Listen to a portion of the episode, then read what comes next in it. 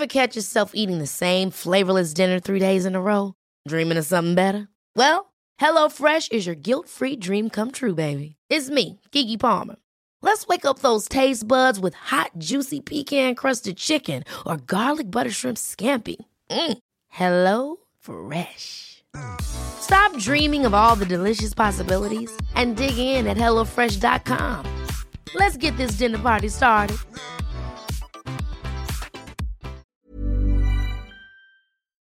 Seine Opfer sind Unberührbare, Mitglieder der niedrigsten Kaste in der Gesellschaft Indiens. Er weiß, dass Polizei und Anwälte sie nur auslachen würden, wenn sie es wagen, sich über ihn zu beschweren. Aber er hat nicht damit gerechnet, was passieren kann, wenn seine Opfer sich gegen ihn zusammenschließen.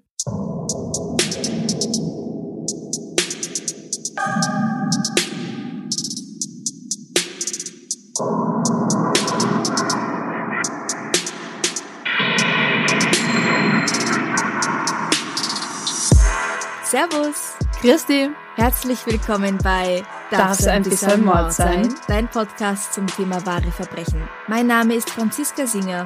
Und ich bin Amrei Baumgartel. Am 25. November war der internationale Tag zur Beseitigung von Gewalt gegen Frauen. Weil das ein wichtiges Thema ist, habe ich mir gedacht, ich suche einen Fall raus, der dazu passt, aber mit einem Twist. Finde ich super. Wir reisen heute nach Indien, genauer nach Nagpur. Das ist eine Stadt mit gut 2,5 Millionen Einwohnern und ganz genau der geografische Mittelpunkt von Indien. Um das, was folgt, besser zu verstehen, wollen wir euch einen klitzekleinen Einblick in das indische Kastensystem geben. Die meisten von euch werden schon einmal davon gehört haben, vielleicht in der Schule, vielleicht ist es 30 Jahre her, und es ist ein sehr komplexes Thema, aber wie gesagt, hier ein kleiner Einblick in das, was für uns heute wichtig ist. Das Kastensystem ist eine sehr differenzierte Gesellschaftsordnung, die auch eine gewisse Dynamik aufweist. Seine Kriterien werden regional recht unterschiedlich gehandhabt. Die meisten der Menschen, mit denen wir es heute zu tun haben, gehören zu den Dalit. Diese Kaste macht mehr als 10% der indischen Bevölkerung aus und ist bei uns besser unter dem Namen Paria bekannt, die Unberührbaren. Obwohl die Rechte der Dalits durch die indische Verfassung von 1950 offiziell gestärkt wurden, das heißt, Diskriminierung wurde verboten und das Kastensystem offiziell abgeschafft. Trotzdem gehört die Diskriminierung, die wirtschaftliche Ausbeutung und teilweise auch Verfolgung und Gewalt durch Mitglieder anderer Kasten immer noch zum Alltag der Dalits, vor allem in ländlichen Gegenden. Immer wieder werden sie Opfer von Gewalt und Landraub bis hin zur Sklaverei. Die Polizei macht dabei auch oft Unterschiede. Wer hellere Haut hat, wird oft besser behandelt als jemand mit dunkler, weil, und das gilt heute zwar nicht mehr ganz so, aber es war zumindest wohl lange Zeit ein Merkmal, je dunkler deine Hautfarbe, desto niedriger deine Kaste. Die Verachtung von Mitgliedern dieser Kaste kann so weit gehen, dass man selbst die Berührung mit ihrem Schatten meidet. Und was ist noch weniger wert als ein männlicher Dalit? Ein weiblicher. Ganz genau. Bharat Kalicharan, besser bekannt als Akku Yadav, wird 1971 oder 72 geboren. Er lebt in Kasturba Nagar, einem Slum am Rand von Nagpur. Schöne Häuser und asphaltierte Straßen gibt es hier nicht. Die meisten Menschen leben in Barackenlagern an lehmigen Straßen, die sich bei Regen in puren, stinkigen Gatsch verwandeln. Etwa 70 dieser Baracken gibt es zu dieser Zeit in dieser Gegend. Darin wohnen an die 300 Familien. Die Menschen arbeiten als Bauarbeiter oder Dienstboten. Kaum jemand bekommt hier eine Art höherer Bildung. Besonders bei Mädchen ist es schon toll, wenn sie überhaupt ein paar Jahre in die Schule gehen dürfen und lesen, schreiben und rechnen beherrschen. Akku hat zwei Brüder, Santosh und Juvrai. Die Familie gehört einer höheren Kaste an, sie sind also keine Dalit. Aber welcher Kaste man angehört und wie viel Geld man besitzt, das gehört nicht unbedingt immer so zusammen. Aha, also ich kann einer niedrigen Kaste angehören, aber trotzdem relativ wohlhabend sein. Ja, genau. Aha, und du kannst okay. einer höheren Kaste angehören und trotzdem einfach pleite sein. Akku wächst zu einem absoluten Tu-nicht-Gut heran. Die erste Aufzeichnung über eine begangene Straftat ist aus dem Jahr 1991, da ist er also 19 oder 20 Jahre alt, aber es ist davon auszugehen, dass das nicht sein erstes Mal ist, sondern nur das erste Mal, dass jemand, wenn auch erst im Nachhinein, seinen Namen überhaupt erwähnt. Er baut sich mit den Jahren ein kleines kriminelles Imperium auf. Seine Gang kontrolliert für ihn den Slum. Zusammen mit seinen Handlangern versetzt er die Bewohner von Kasturba Nagar in Angst und Schrecken. Das Ganze beginnt mit Bedrohung, um Geld zu erpressen. Wer nicht spurt oder ihn in irgendeiner Art verärgert, bekommt körperliche Gewalt zu spüren. Zum Beispiel geht er in einem kleinen Laden einkaufen, ohne den vollen Preis für die Waren zu bezahlen, oder er nimmt sich einfach dort, was er will und bezahlt gar nicht, oder er fordert auch noch Geld von den Besitzern des Ladens. Wenn die ihm nicht geben, was er will, schlägt er alles kurz und klein, die Waren, aber auch die Menschen. In dem Bestreben, dass sich niemand hinter seinem Rücken gegen ihn verschwören kann, belegt er den Ort mit einem Versammlungsverbot. Nicht einmal Kinder dürfen mehr in Gruppen miteinander spielen. Und zu der Zeit ist er schon so gefürchtet, dass die Leute das befolgen. Ja, die Gewalt ist so groß, dass alle Angst haben. Wow. Einerseits fürchtet sich Akku, bei der Polizei angezeigt zu werden, aber andererseits hilft er sich bald damit, die Polizisten mit Geld zu bestechen, damit sie wegsehen oder gar nicht erst kommen, wenn wieder einmal eine Leiche im Ort auftaucht. Akku wird zum König von Kasturba Nagar, und bald geht er dazu über, die Leute mit etwas zu bedrohen, das schlimmer ist als reine körperliche Gewalt, Vergewaltigung. Denn damit kommt in dieser Gesellschaft ein Stigma. Das heißt, eine Vergewaltigung wertet die Betroffenen gesellschaftlich ab. Dadurch kann er sich relativ sicher sein, dass niemand etwas über ihn verraten wird, dass niemand überhaupt sagen wird, dass er oder sie vergewaltigt worden ist. Das ist also noch viel besser als ein Mord. Und psychologisch so sehr schlimm für die Opfer. In Killing Justice, Vigilantism in Nagpur schreibt die Autorin Swati Mehta, dass Akku insgesamt 26 Mal angezeigt wird. Seine Taten reichen von Einbruch über Raub, Erpressung, tätliche Angriffe bis zu Vergewaltigung und auch Mord. Die erste Gruppenvergewaltigung, die ihm zur Last gelegt wird, findet 1991 statt. Er wird danach noch 14 Mal festgenommen, zumeist gemeinsam mit anderen Mitgliedern seiner Gang, und 1999 wird er sogar zu einem Jahr im Gefängnis verurteilt. Aber da bleibt er nicht lange. Im Januar 2004 wird ihm verboten, die Stadt Nagpur noch zu betreten, aber während er sich angeblich außerhalb der Stadtgrenzen aufhält, kommt es trotzdem zu zwei Anzeigen innerhalb der Stadt gegen ihn, wegen Raub, Bedrohung und Hausfriedensbruch. Also er wird dazwischen aber schon angezeigt. Er wird immer wieder angezeigt. Und anscheinend auch verurteilt. Für kurze Zeit halt. Ja. Scheint ihn nicht daran zu hindern, trotzdem sein Unwissen zu treiben. Nein, wir werden merken, dass seine Verbrechen der Polizei relativ wurscht sind. Hm. Laut Polizei blasen die Medien die Geschichten von Vergewaltigungen, die in diesem Viertel durch ihn geschehen, unnötig auf. Die einzig bewiesene sei nun mal die von 1991 gewesen, wo Akku Yadav auch nur einer der Täter war. Und das macht die ganze Sache ja viel weniger schlimm. Ja, richtig. Ja. Alles andere ist erstunken und erlogen, wobei, na ja, gut, ein oder zwei andere Vergewaltigungen vielleicht, vielleicht ein paar sexuelle Belästigungen und ein paar Abmachungen, wie man Akku mit Sex davon abhalten kann, etwas noch Schlimmeres zu tun. Aber über 40 Vergewaltigungen in 15 Jahren? Unmöglich. Da hätte es doch mehr Anzeigen gegeben, wenn es sogar Anzeigen über den Diebstahl von 10 oder 50 lächerlichen Rupien gibt.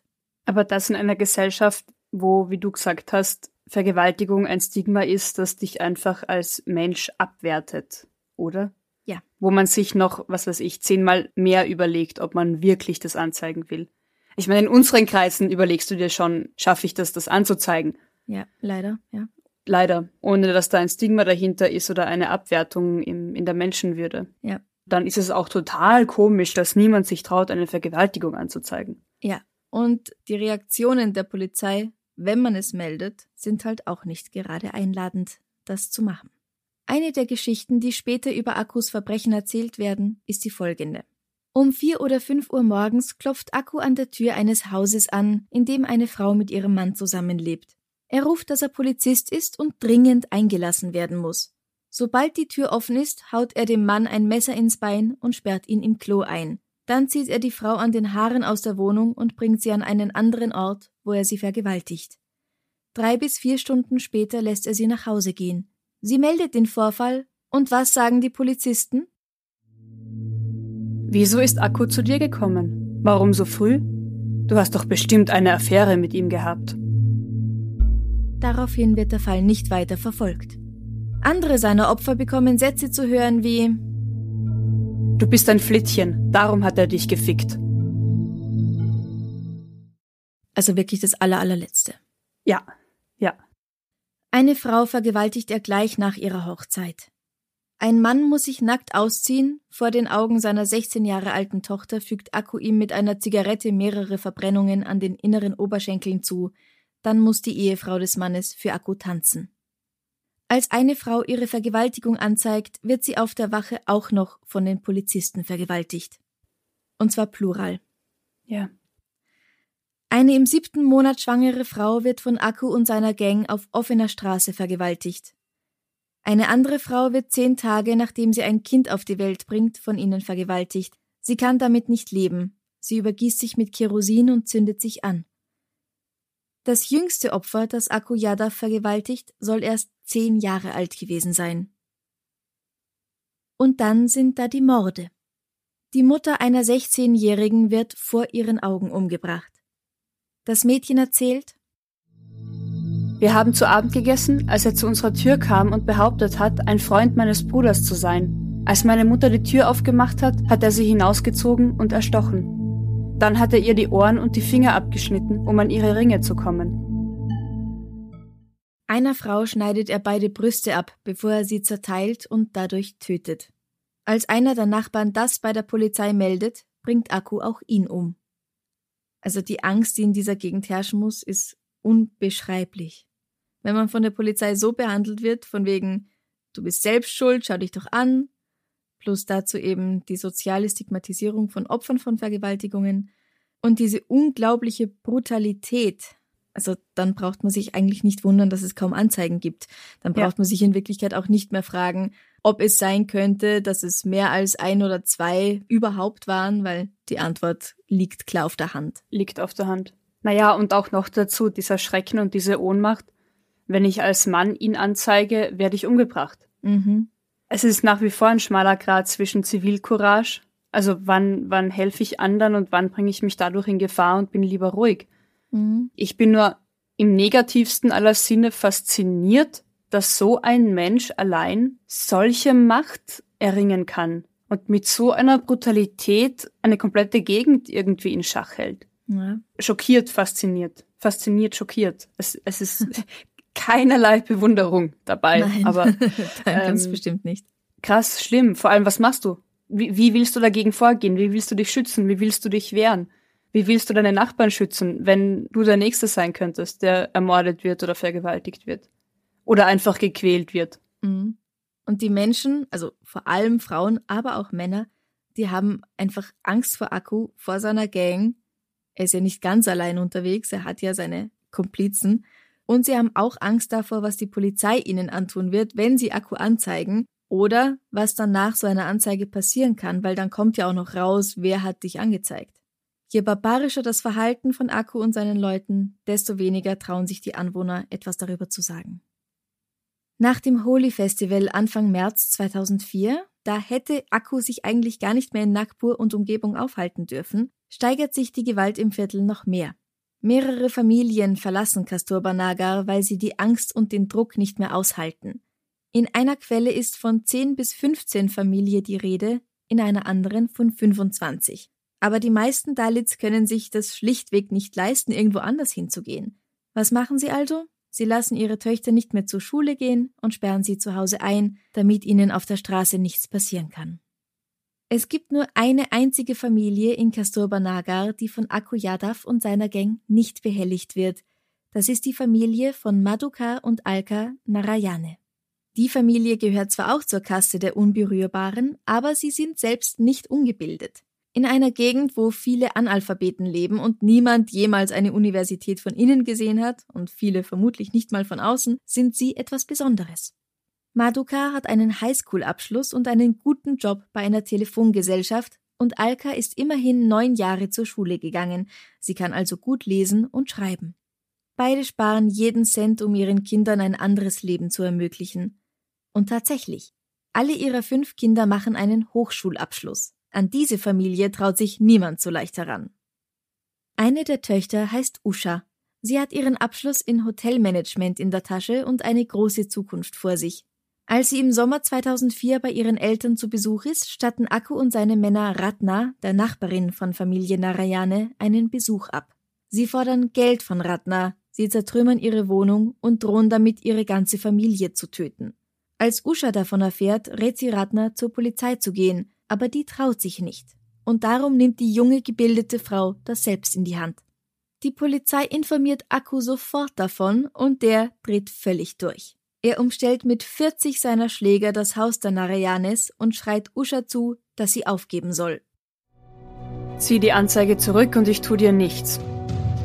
Sie verbarrikadiert die Tür und antwortet, dass sie das auf gar keinen Fall tun wird. Sie ruft die Polizei an, die sagt, dass sie kommen wird. Aber niemand kommt. Akku hält jetzt eine Flasche Säure in der Hand, mit der er die Frau verätzen will. Säureattentate sind etwas, das in Indien leider immer wieder vorkommt, vor allem als Bestrafung von ungehorsamen oder fremdgehenden Frauen. Auch in Bangladesch oder Pakistan kommt das öfter vor. Akku hämmert weiter an die Tür und schreit, ich schütte dir Säure ins Gesicht und dann wirst du dich nicht mehr beschweren können. Du hast ja keine Ahnung, was wir tun werden, wenn wir dich in die Finger kriegen. Eine Gruppenvergewaltigung ist nichts. Du kannst dir nicht mal vorstellen, was wir mit dir machen. Während Akku und die anderen Scheißfiguren versuchen, die Tür einzutreten, antwortet Usha ihnen mit wüsten Beschimpfungen. Also die hält sich da auch gar nicht zurück. Sehr gut. Schließlich dreht sie den Gasherd auf und ruft wenn ihr ins Haus kommt, zünde ich das Streichholz hier an und jage uns alle in die Luft. Haut ab.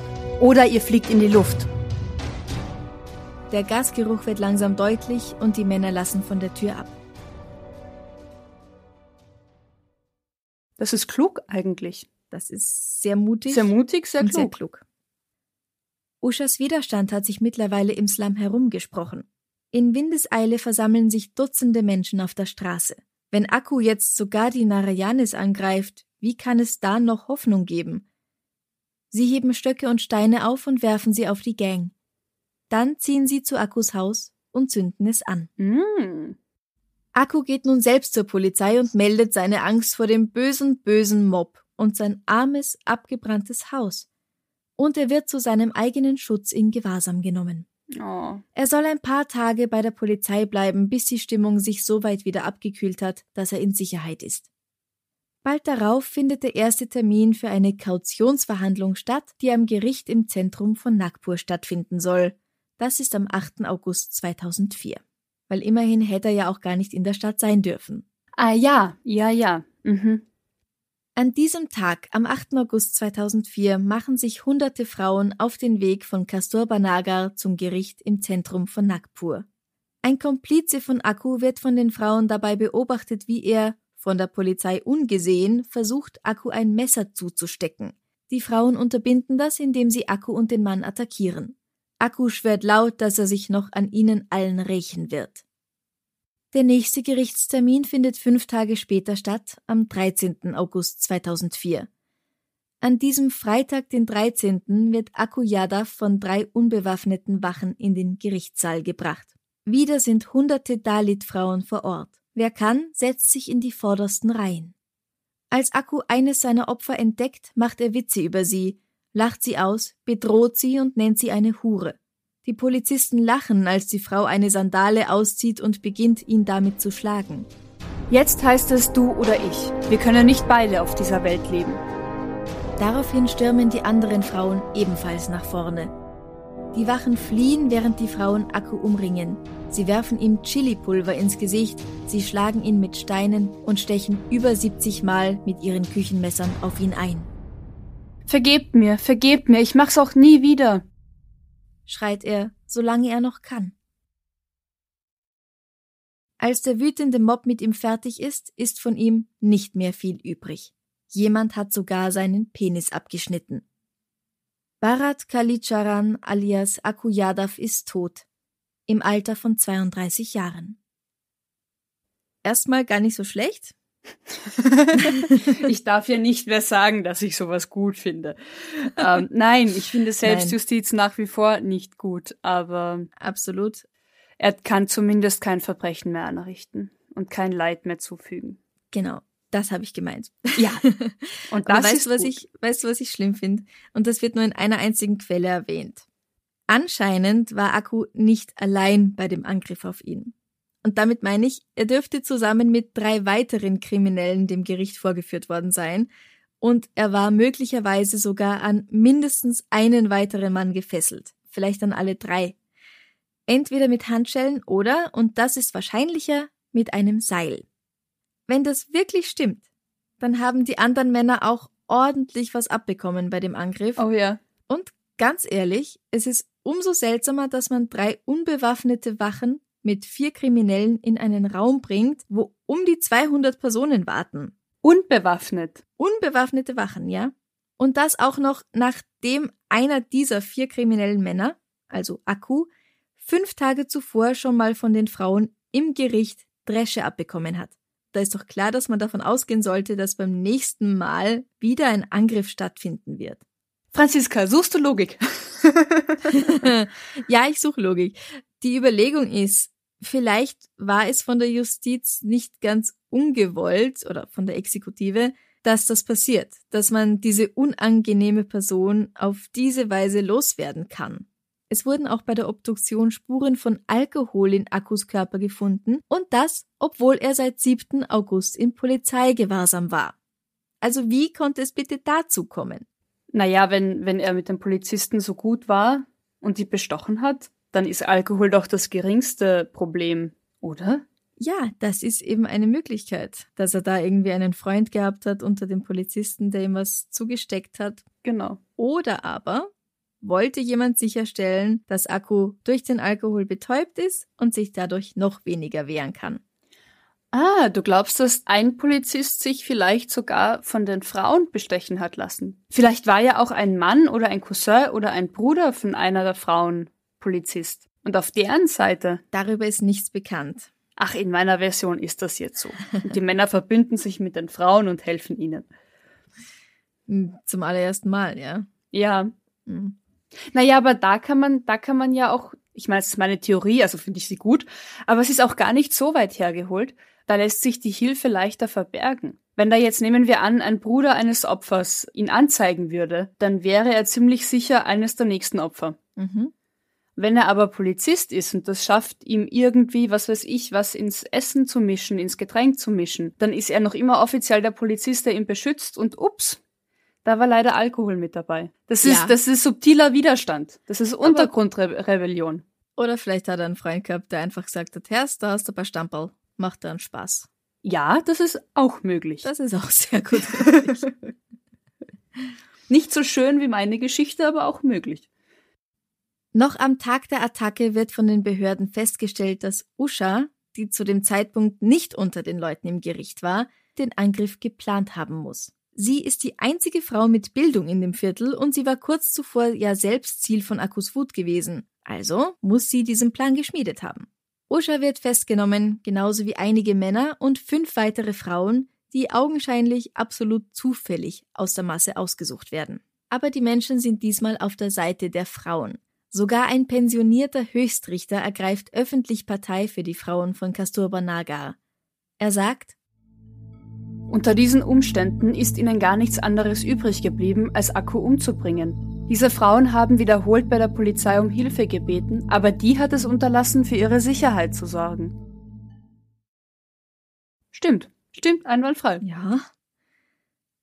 Nach zwei Wochen im Untersuchungsgefängnis wird Usha Narayane entlassen. Auch die anderen Frauen sind wieder frei. Ihnen kann nichts bewiesen werden. Außerdem gibt es rund 200 andere Frauen, die alle klipp und klar sagen, dass sie es waren. Sie sagen, dass sie alle es waren. Naja, und wenn's alle waren, dann war's niemand. Das zeigt doch ziemlich deutlich, was für einen furchtbaren Einfluss er auf das Leben all dieser Menschen gehabt haben muss, wenn an die 200 Frauen freiwillig sagen, ja, ich war es, die Akku Yadav getötet hat, ich habe auf ihn eingestochen. Anzeigen bei der Polizei hin oder her. Mhm. Chandrika Parma vom Zentrum für Gesellschaftsstudien in Neu-Delhi sagt, die Frauen sind eindeutig sowohl Täter als auch Opfer. Das zeigt deutlich, unter welchem Druck sie gelebt haben und dass sie dem Rechtssystem absolut nicht vertraut haben. Ja. Einwandfrei. Die Polizei hat allerdings ihre eigene Wahrheit, wer Akku ermordet hat. Sie meint, es wären vier Männer einer rivalisierenden Gang gewesen, die das getan haben. Die Frauen würden die Schuld nur auf sich nehmen, um diese Männer zu schützen. Warum? Nein, nein, nein, lass mich, es ist egal, was du dir, nein, nein, nein, nein, nein, nein. Wie macho-mäßig muss man sein, um so einen männlichen Verbrecher im Ort zu haben? Dann hat eine der Frauen endlich mal Eier, ich feiere sie dafür, gegen ihn aufzustehen und die anderen machen mit und ein Mob von wütenden Frauen verteidigen sich zu Recht gegen diesen Mann und töten ihn. Und was sagt die Polizei? Ach, ganz klar, dass das Männer waren. Gesteht den Frauen doch bitte wenigstens den Aufstand zu. Und die Mut, gegen diesen Menschen aufzustehen. Franziska will was sagen. Ich bin ruhig, Entschuldigung. Ich kann mir vorstellen, dass die Beamten, die weggelaufen sind, nachher gesagt haben, dass das große, starke Männer waren, ah. damit sie nicht zugeben müssen, dass sie beim Anblick einer wütenden Meute Frauen, noch dazu unberührbaren Frauen, Angst um ihr eigenes Leben gehabt haben. Okay, ja, okay. Wie dem auch sei. Usha muss nicht im Gefängnis bleiben, sie kommt gegen Kaution frei. Die einzige Kondition ist aber, dass sie in Kasturba Nagar bleiben muss. Das war's dann mit der Hotelmanagement-Karriere. Sie nutzt aber ihr Wissen und ihre Fähigkeiten aus dem Hotelmanagement, um ihre Gegend zu beleben. Die Verhandlungen enden erst zehn Jahre später und erst dann ist Usha endlich wirklich frei. Sie sagt in einem Interview, Es war nicht abgemacht. Wir sind nicht zusammengesessen und haben in aller Ruhe einen Plan geschmiedet.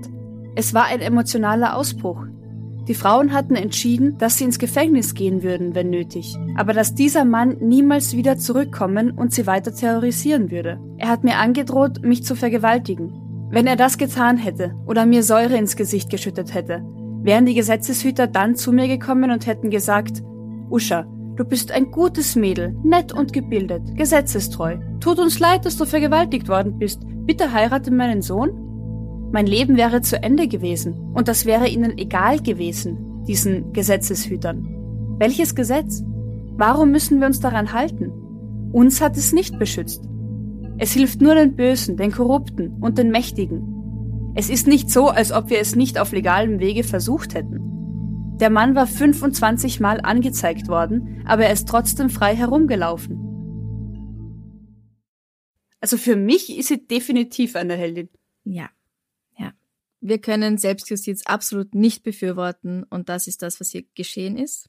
Aber ich muss auch sagen, dass ich es in diesem Fall zumindest nachvollziehen kann, dass es so weit gekommen ist. Und dass die Bewohner und eben vor allem die Frauen von Kasturba das auch als einzigen Ausweg gesehen haben, um diese Bedrohung loszuwerden. Die haben ja keinen normalen Tag gehabt. Das ist, glaube ich, ein großer Unterschied zwischen Selbstjustiz und Notwehr.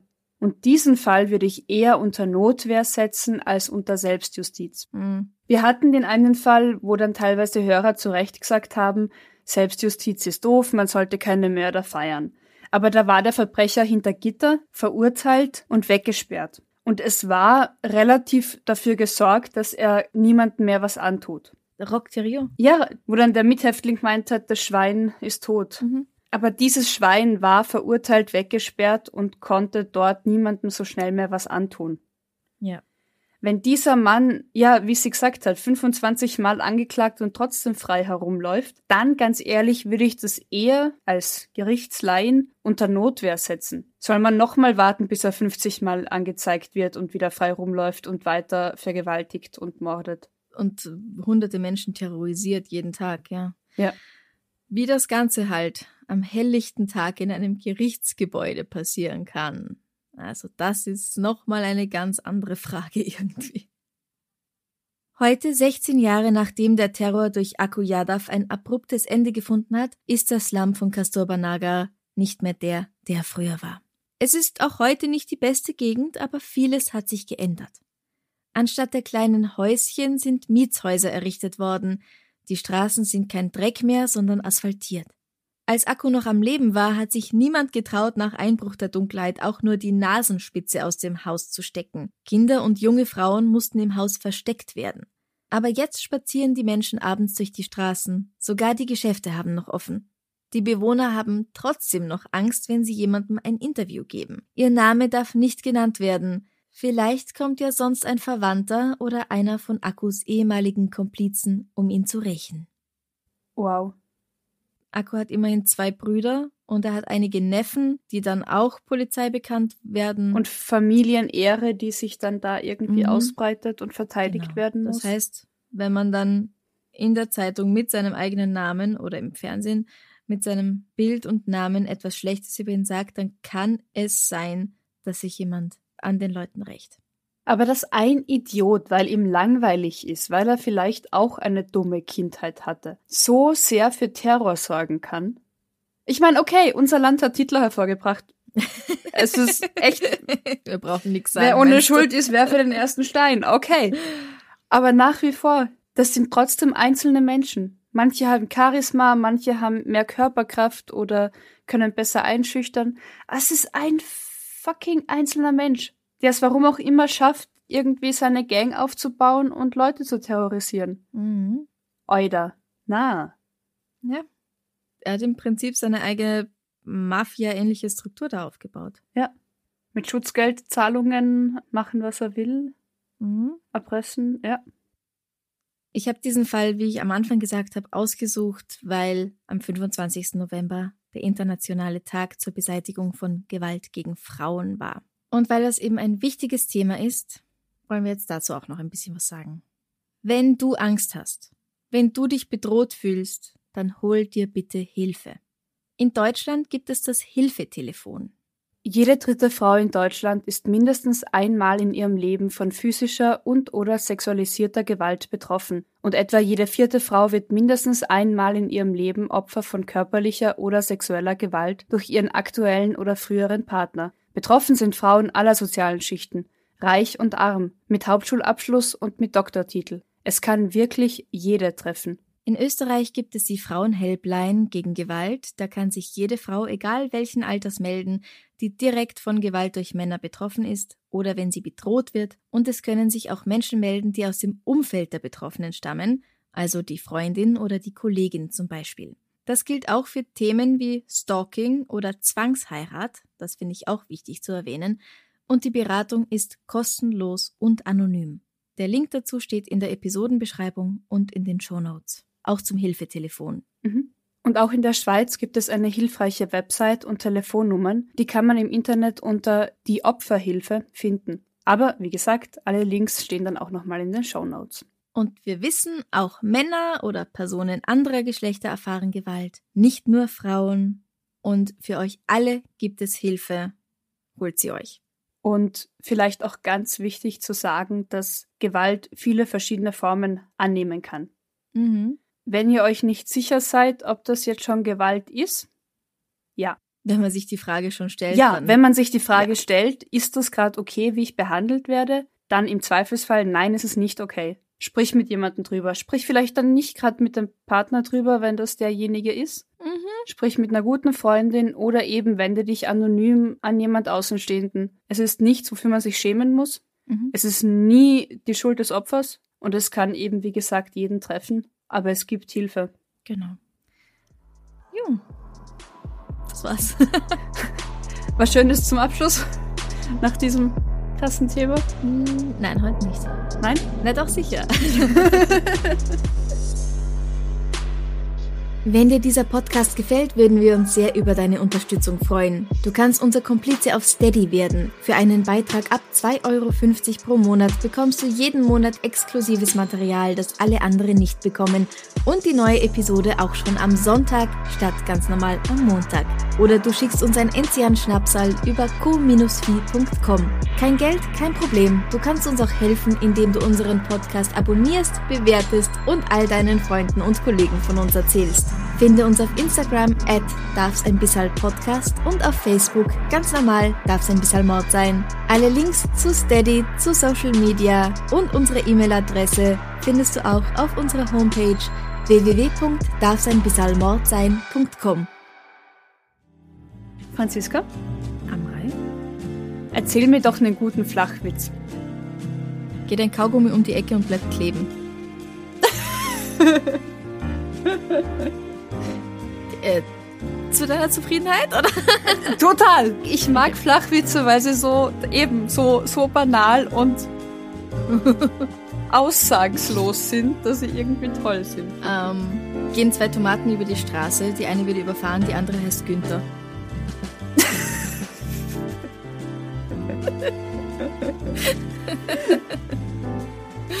okay, jetzt bist du dran. treffen sich zwei Jäger, beide tot. Klassiker. äh, wo wohnt die Katze? Äh. Im Mietshaus.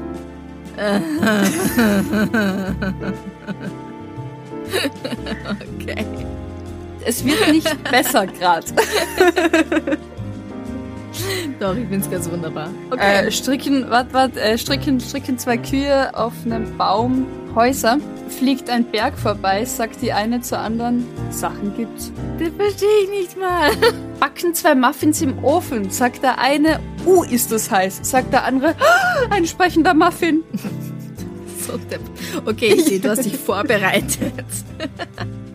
Ja, je mehr ich drüber nachdenke, desto mehr dumme Sachen kommen mir in den Kopf. Passiert blöderweise echt nur mit Blödsinn. Selten mit klugen Dingen, wenn ich viel nachdenke. Egal, das ist ein so anderes ist Thema. das. So Ja. ist das. Du, wir wollen uns noch bedanken. Wir wollen uns bedanken. Das ist immer sehr schön. Und zwar habe ich zwei Nachrichten bekommen. Einmal von der Romy. Ich sage es jetzt frei aus dem Hirn heraus. Ich habe es jetzt nicht da zum Nachlesen. Sie wartet darauf, dass ihr Name genannt wird am Ende und ob sie irgendwas falsch gemacht hat. Nein, Romy, du hast nichts falsch gemacht, aber wir haben zum Glück so viele neue Unterstützer dazu bekommen, dass es einfach ein bisschen dauert, bis wir zu jedem Namen kommen. Und jemand anders hat geschrieben, ja, wann komme ich denn dran? Ich war gar nicht dran in der letzten Folge. Ja, wie gesagt, wir gehen der Reihe nach vor und wir können nicht, weiß nicht, 50 Namen auf einmal vorlesen und dann die nächsten zwei Folgen wieder niemanden. Das wäre ja auch nicht so fein. Ja. Gut, also vielen Dank an unsere neuen Komplizen. Dana N., Iris B. Silvia H., Romy G. Hallo Romy, Caroline S., Tine SR. Tiffy, Eva RR. Iris W., Tanja G. Paul B., Brigitte HE. Markus B., Andreas B. Samantha T., Angelika Z. Anne L., Evelina K. Miriam E., Julia S. Andrea J., Ronja G. Elena Z., Marie-Christine W. Sarah E., Solveig M. Maria Theresia W., Steffi D. Andrea M., Tine K. Anne R., Tamara K. Bettina S., Regina L. Juliane W., Kapyra G. Isabel V., Linda S. Miriam B., und Franziska H. Wir sagen eure Nachnamen nicht, weil manchen von euch das überhaupt nicht lieb ist, den vollen Namen zu hören. Darum. in der Öffentlichkeit. Genau, und Verständlich. das verstehen wir und deswegen Ja. kürzen wir die Nachnamen mit dem Anfangsbuchstaben ab. Die Dankbarkeit bleibt gleich groß. Absolut. Ja, die ist nicht gekürzt. So, dann wünschen wir euch noch einen schönen Tag. Gesund bleiben nach wie vor, Maske auf. warm halten, Mhm. Und Bussi, Baba. Baba.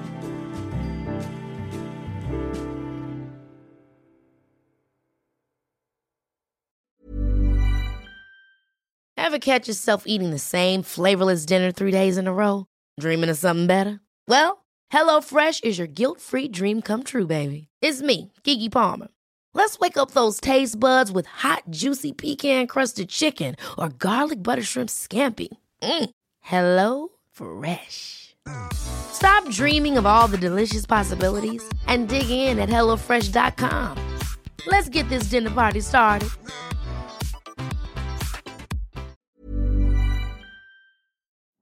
Liebe findet den unterschiedlichsten Ausdruck quer durch die Geschichte. Doch ist es wirklich immer Liebe? Lasst uns über Sex sprechen, von skandalösen Stories aus der Antike über die Geschichte von Fetischen bis hin zu den unanständigen Geheimnissen berühmter Personen. Bei Liebesgeschichte gehen wir der Entwicklung der menschlichen Sexualität auf den Grund. Unterhaltsam, lehrreich und im besten Sinne des Wortes tabulos stellt Franziska Singer, das bin ich, jede Woche die Frage, wer, wann, mit wem und wie. Wer Liebesgeschichte überall, wo es Podcasts gibt.